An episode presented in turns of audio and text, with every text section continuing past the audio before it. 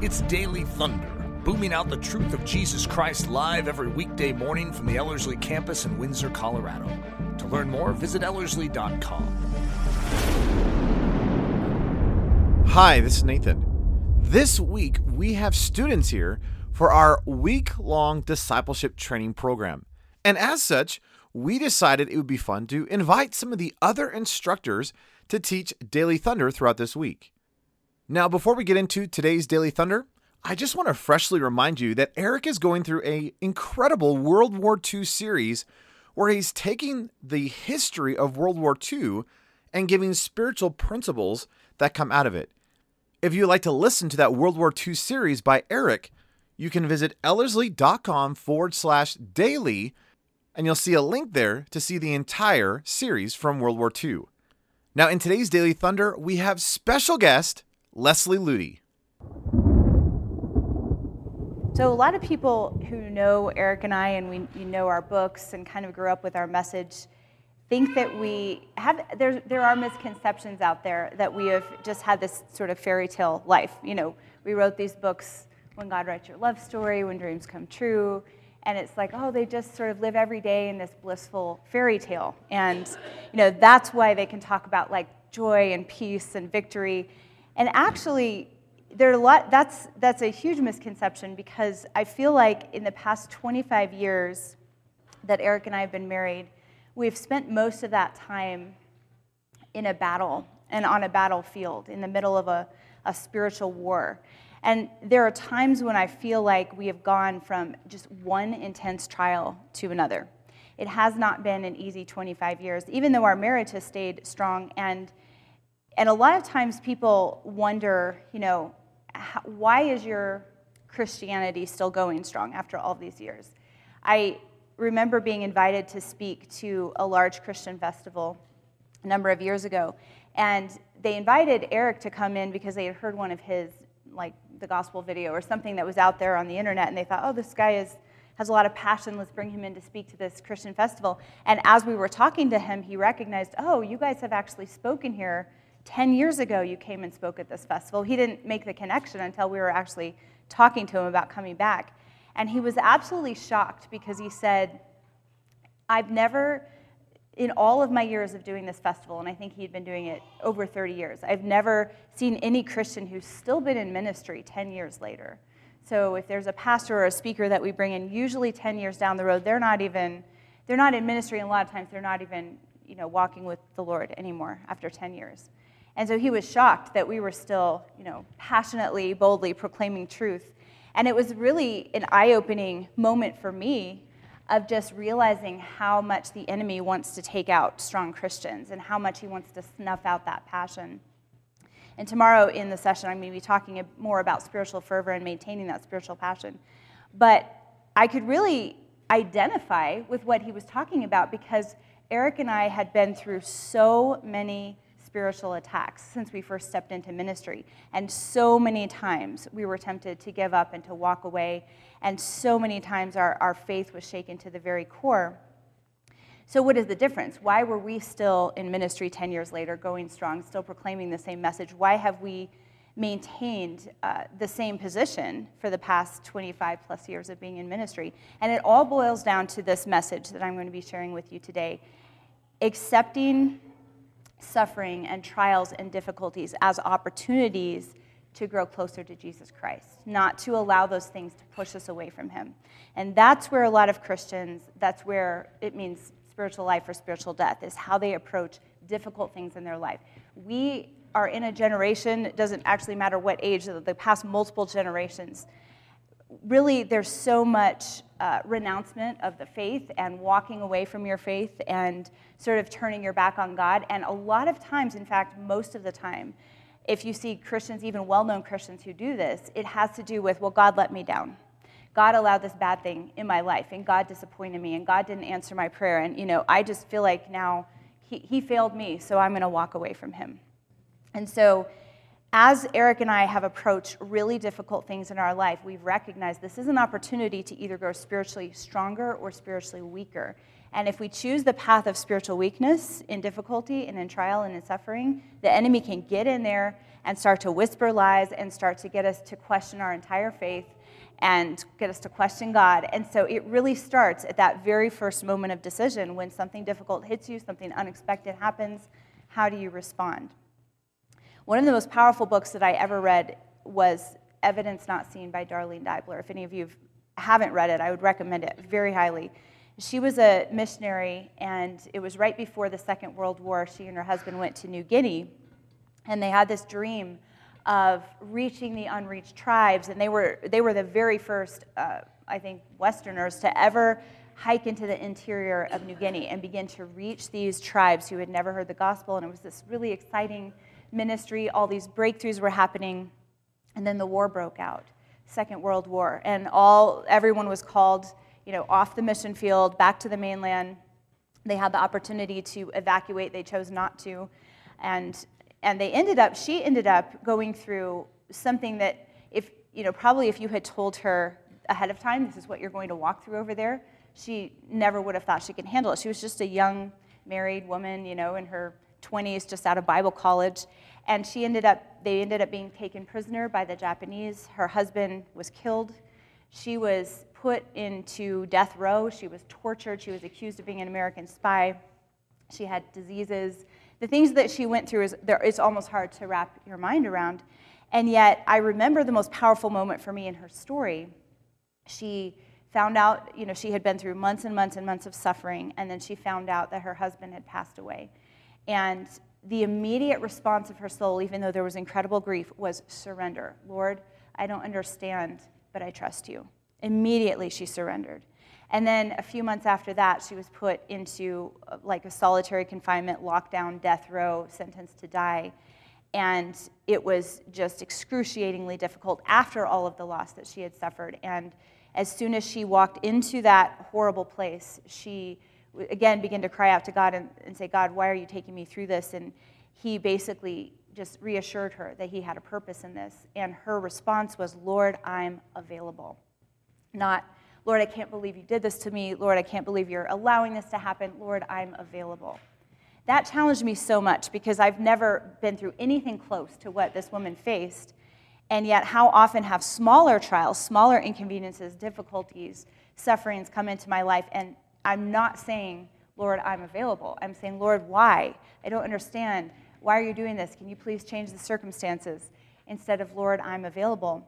And yet, because she said, Lord, I'm available, he worked through her life so powerfully in that prison.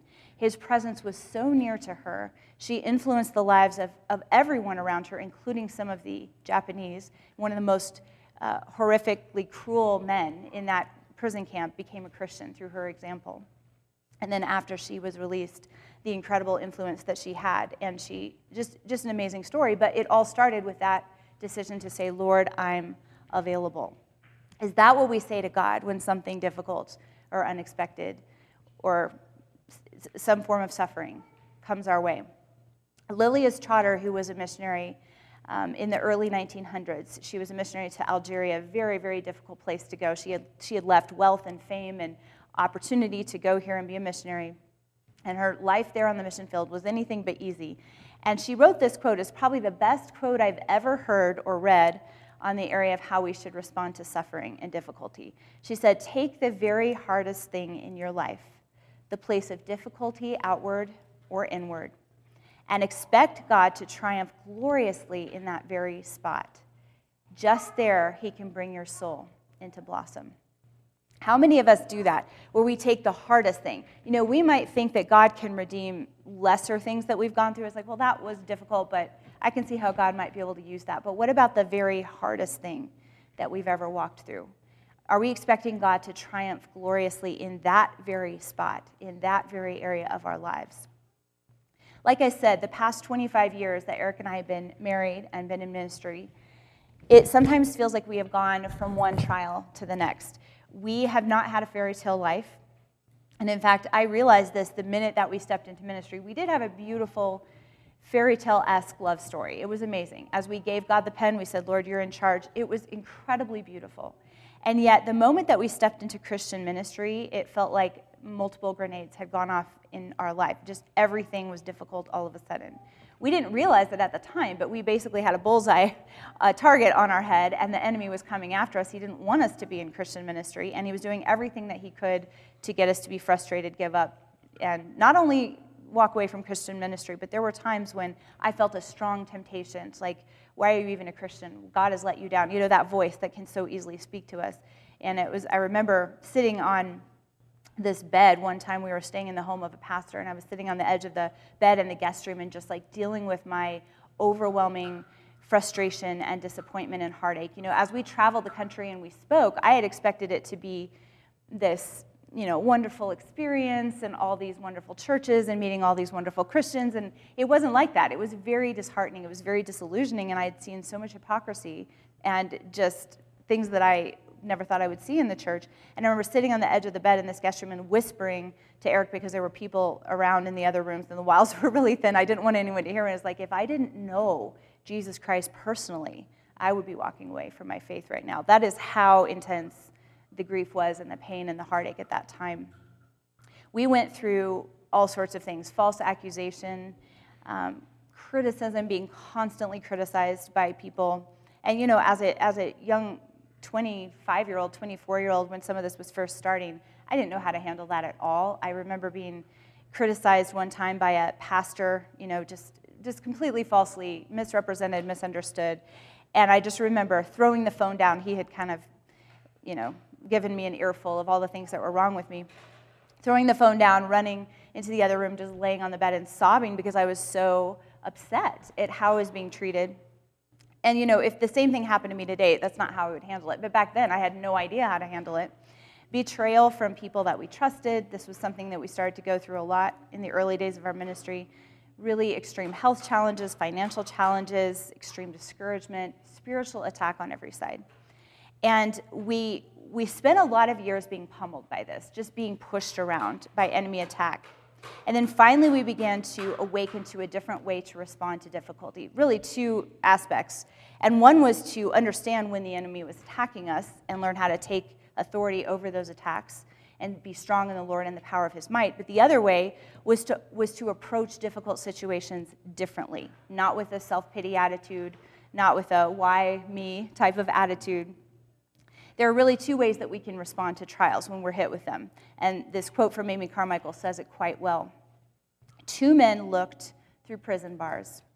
The one saw mud, the other stars.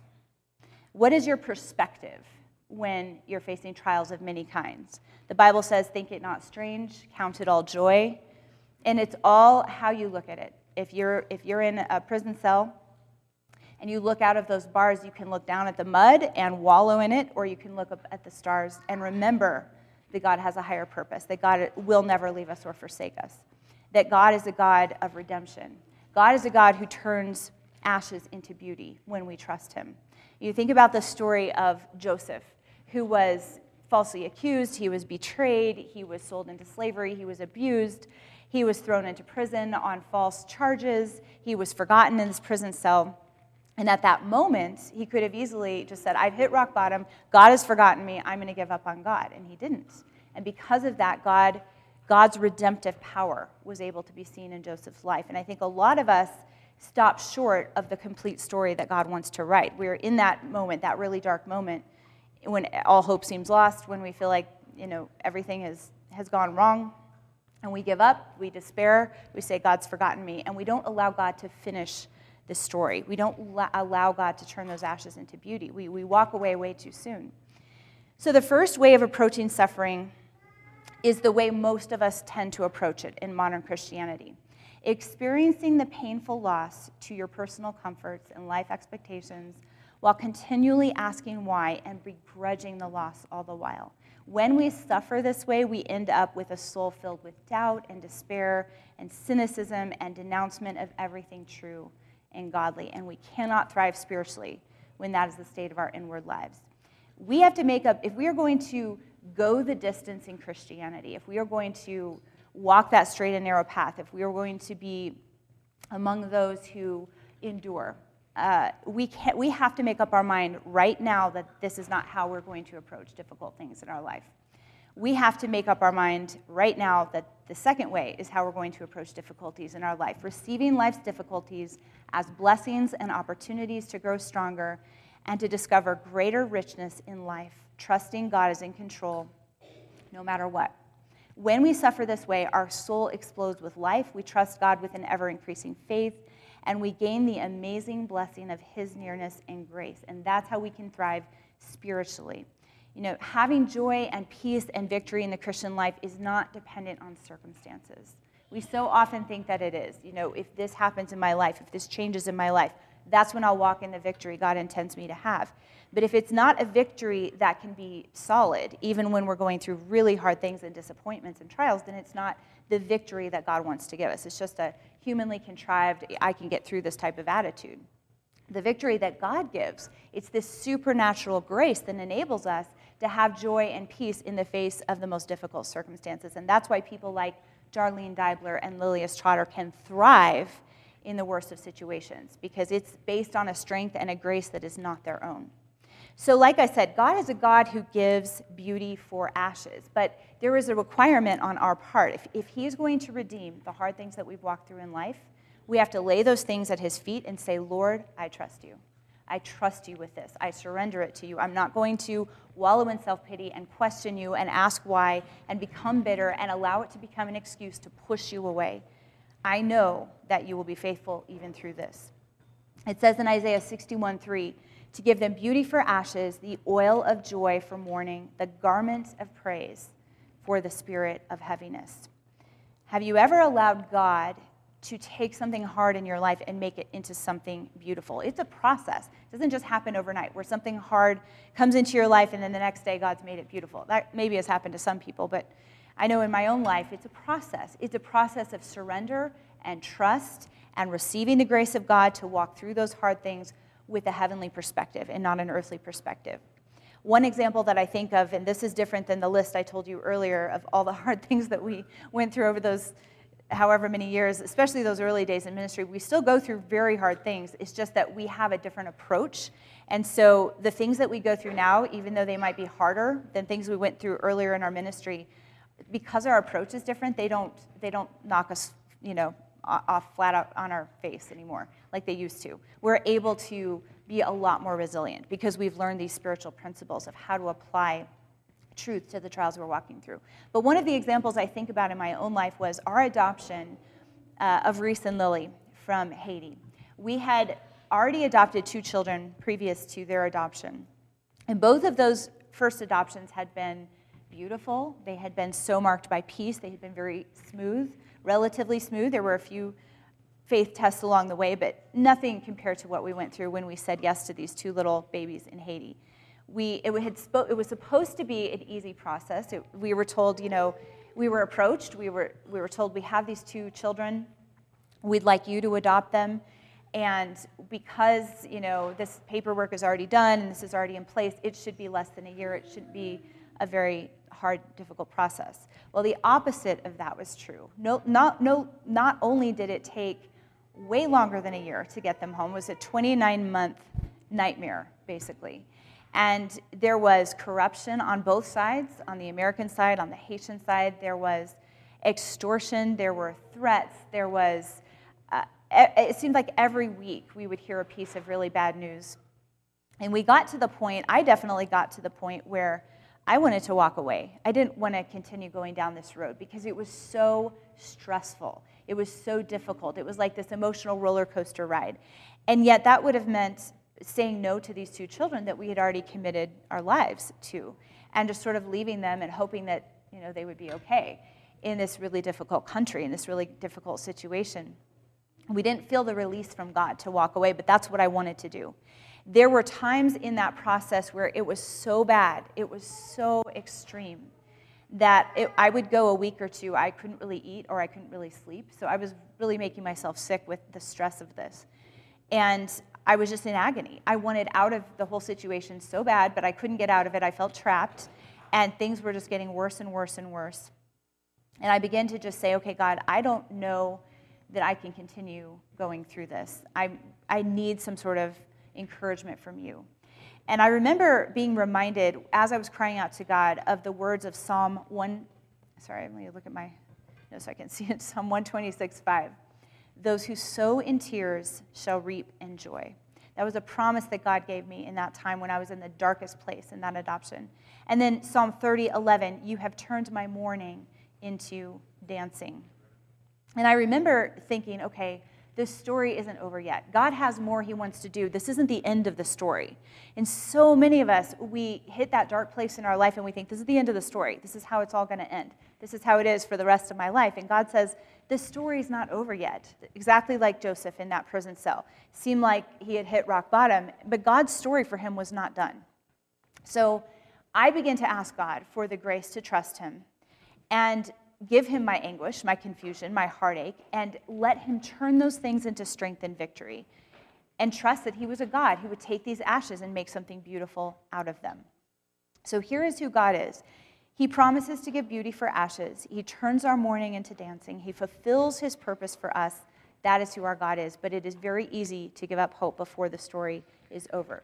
So if you're listening to this message today, maybe you've experienced crushing disappointment. Maybe your dreams of happily ever after, happily ever after have come crashing to the ground. Maybe you've been wounded by someone that you trusted, or maybe you've walked through really intense grief and loss. And the key question that is so critical to ask if you've gone through things like that is this Have you laid those ashes of sorrow at the feet of your Lord, expectantly waiting for him to give you beauty in return? Are you standing firmly upon the promise that God will work all things together for good as you put your hope in Him? Or have you allowed bitterness, cynicism, and doubt to cloud your soul? Have you been tempted to pull away from God and blame Him for your pain? The way that you answer those questions is a matter of spiritual life or spiritual death. The enemy is a great deceiver, and he can whisper in our ear that we have every right to be angry at God. We have every right to walk away. God has let us down. God is not who he says he is, etc. And we have to decide ahead of time by the grace of God we will not listen to that voice. So often, the difficult things that we walk through in life are grenades that were planted there by the enemy. The enemy is attacking us. If you are influencing anyone else for the glory of God, or if you are living a truly set apart Christian life, it's going to impact the world whether you ever open up your mouth or not. If you are embarking on something like Christian marriage, you know, the enemy does not like Christian marriage, or victorious Christian living in any regard, the enemy will attack you and try to cause you to give up and to turn your back on God. Throw these grenades into your life and then whisper in your ear, Can you believe God did that to you? He is so unjust. He is so unfair. You can't trust him. When in actuality, it's the enemy's attack. And for years, Eric and I didn't understand that. We were being attacked by the enemy, and then the enemy was trying to get us to pull away from God as a result. And it was a process for us to begin to realize the authority that we had in Christ, to begin to take a stand against those attacks, and to, begin, to respond with trust and not despair when difficulties came our way. When John the Baptist was, was in prison, he, he was basically awaiting his execution, and he sent a message to Jesus that said, Are you really the Christ, or do we look for someone else? And we don't really know why he asked that question, but it could have been that he was confused by his circumstances he was, you know, had this thriving ministry, this calling from God, and then suddenly he was thrown into prison at a pretty young age and he was going to be killed. And Jesus' message back to John said this Blessed is he who is not offended because of me. Blessed is he who is not offended because of me. And to be offended in this verse means to trip or to stumble, to become offended or indignant. When disappointment or heartache comes our way, it's all too easy to trip over those difficult circumstances and take up an offense against God. But we need to remember that He is a God who turns ashes into beauty if we don't take that approach. If we say, Lord, I'm not going to be offended in you, even though I don't understand. Now, the beauty may not be evident right away, but when we trust Him with the ashes of our hurt or our pain or our regret, then his redemptive power is already at work in our lives. As it says in Ecclesiastes 3:11, God makes all things beautiful in his time. In his time.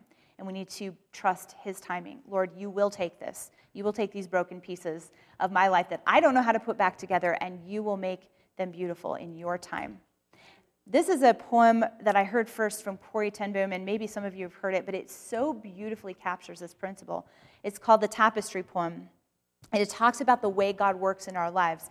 My life is but a weaving between my God and me. I cannot choose the colors. He weaveth steadily. Oft times he weaveth sorrow, and I, in foolish pride, forget, forget he sees the upper and I the underside. Not till the loom is silent and the shuttle cease to fly will God unroll the canvas and reveal the reason why. The dark threads are as needful in the weaver's skillful hand as the threads of gold and silver in the pattern he has planned. He knows, he loves, he cares. Nothing this truth can dim. He gives the very best to those who leave the choice to him.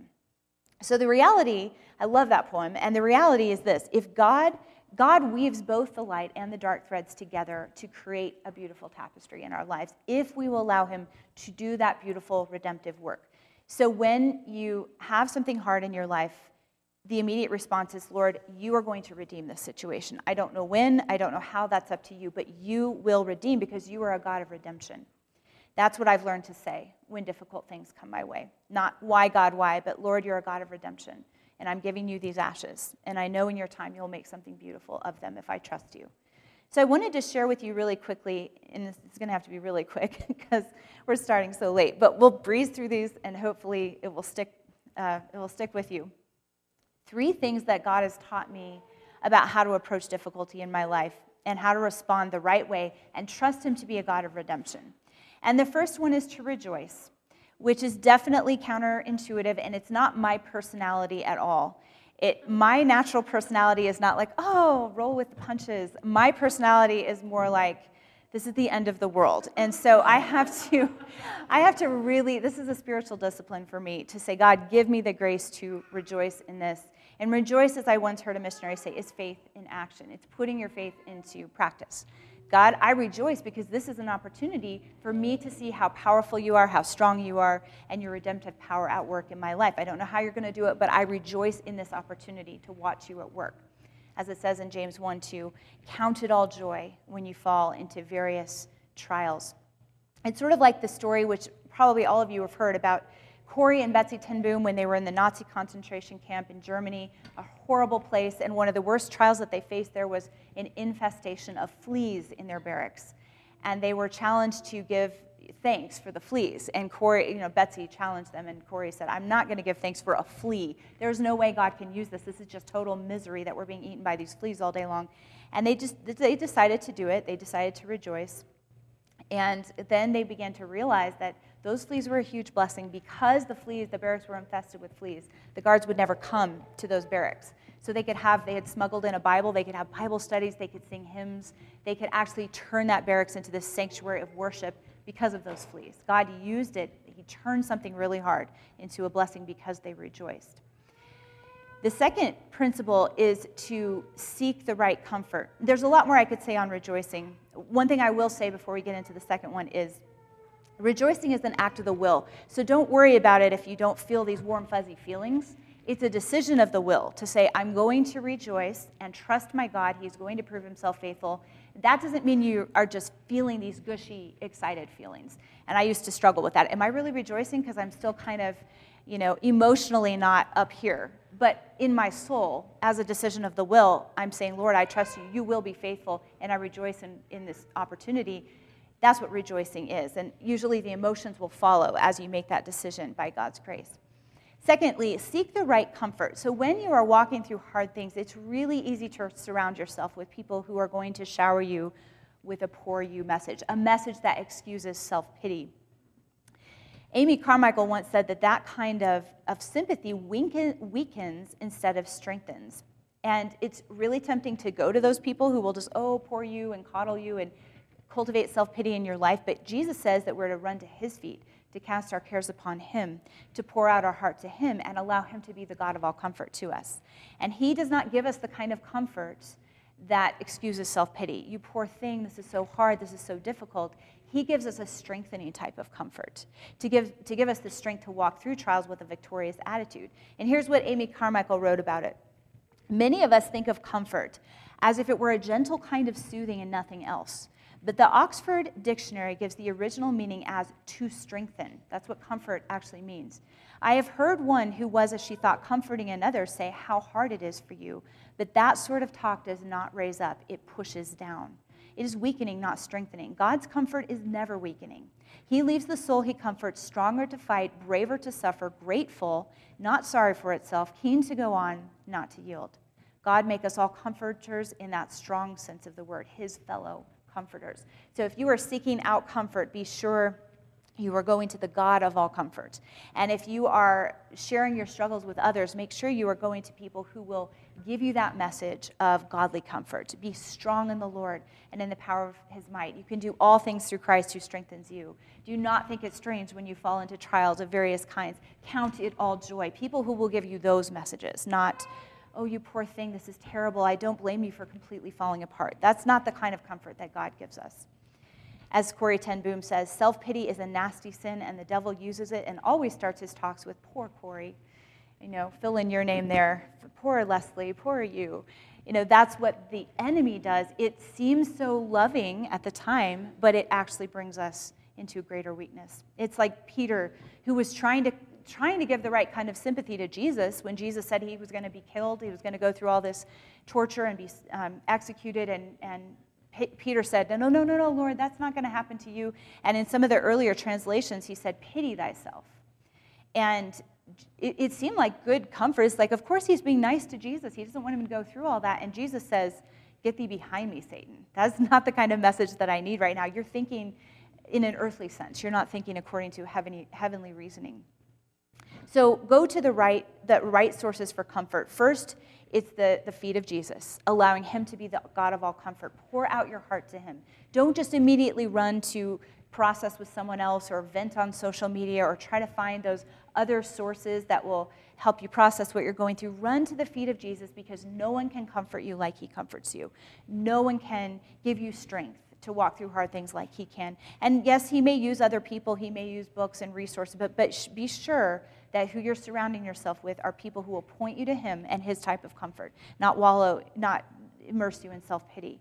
And if you cannot find Christians in your life who give you that kind of strength, then don't forget there is an amazing encouragement that can be found in Christian biographies. That's usually where I turn when I feel like I need a friend who is going to point me back to truth and hard things. I go to these amazing Christian biographies, and those people who have walked through trials and how they walked through them they feel like mentors and friends to me because I, I'm watching this triumphant Christianity being led, lived out right before me. So Darlene Deibler, Evidence Not Seen, and you know, Brother Andrew's God Smuggler and Corrie ten Boom's books and Elisabeth Elliot's books and some of these amazing biographies of men and women who wrestled through so many hard things and came out triumphant.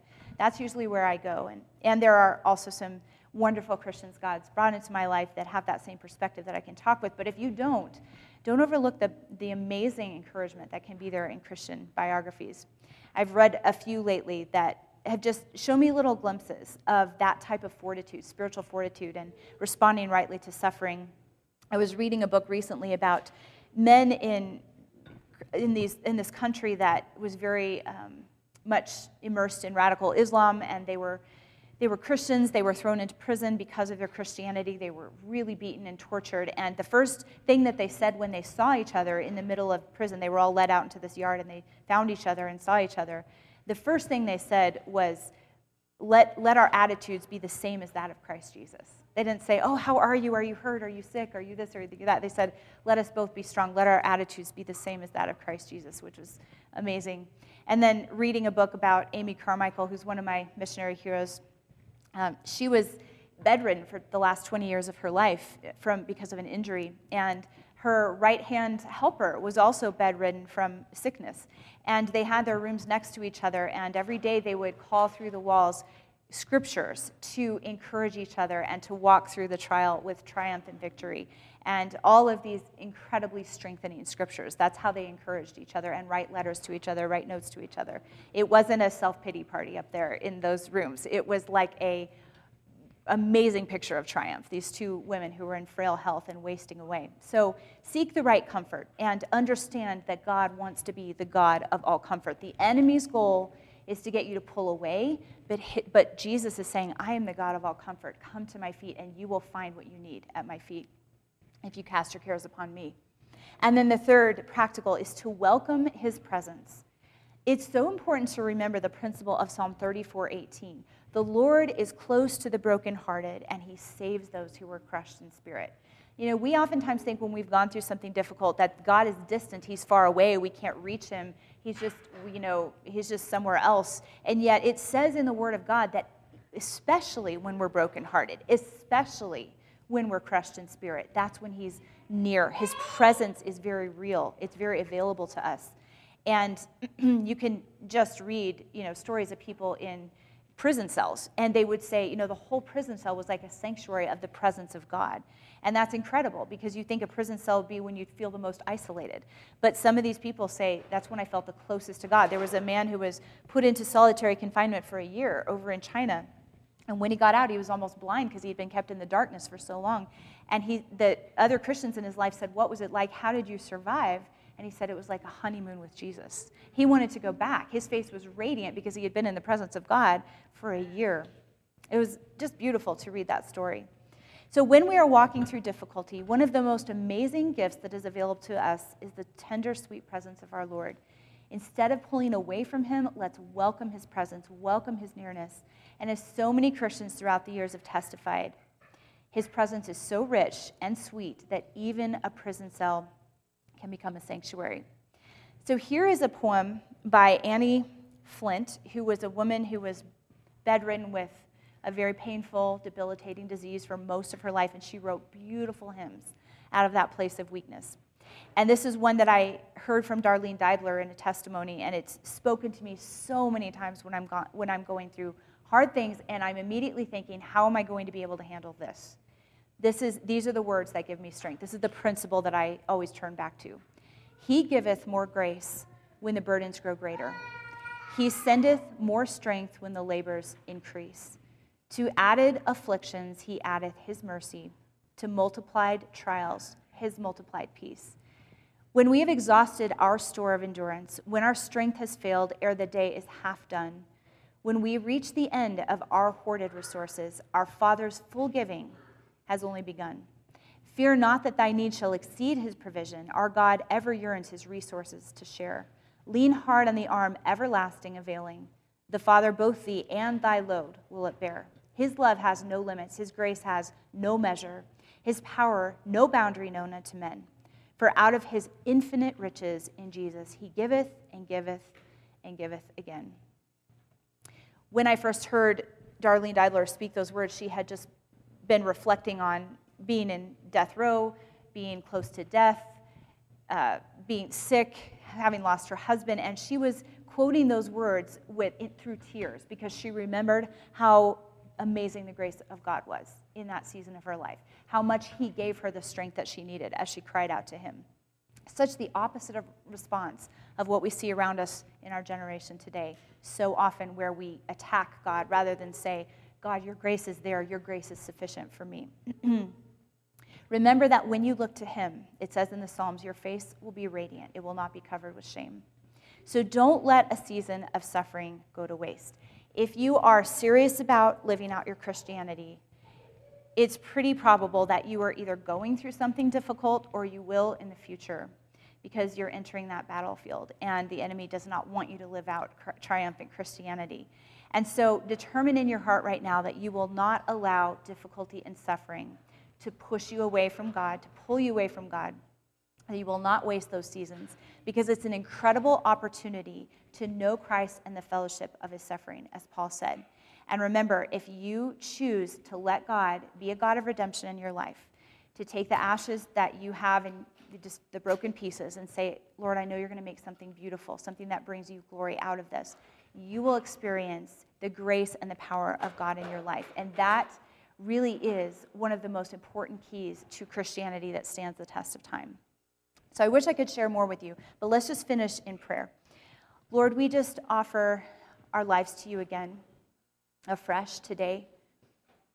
And we pray, Lord, that everything difficult that we have walked through, you would use to your glory, that you would not allow the enemy to get in there and cause bitterness against you, Lord, but that we would trust you to be a God of redemption in our lives, the God who makes beauty out of ashes, the God who makes all things beautiful in his time. Lord, that we would not become offended in you. Lord, that we would trust you no matter what through the dark threads and the light threads in the tapestry of our lives. Lord, we pray that even as those around us are giving into bitterness and questioning you and pulling away from you, we would choose the opposite path by your grace. And Lord, that our lives would be testimonies to you, that that victory, that joy, that peace would not just be there in the good times and when circumstances are easy, but also in the difficult times. It would be a constant victory that comes only from your Spirit. Lord Jesus, we ask that you would do this work in our lives. In Jesus' name, amen. Daily Thunder is a listener supported production of Ellerslie Discipleship Training. At Ellerslie, we are laboring to rouse the Church of Jesus Christ out of its lethargy and build brave hearted Christians for such a time as this. Daily Thunder is delivered live and streamed daily Monday through Friday at 8:15 a.m. And our weekend service is streamed at 9 a.m. on Sunday mornings. Join us at live.ellerslie.com. We invite you to visit us at the beautiful Ellerslie campus in Windsor, Colorado for a day, a week, or an entire season of gospel centered spiritual training. Learn more at ellerslie.com. Thanks for listening.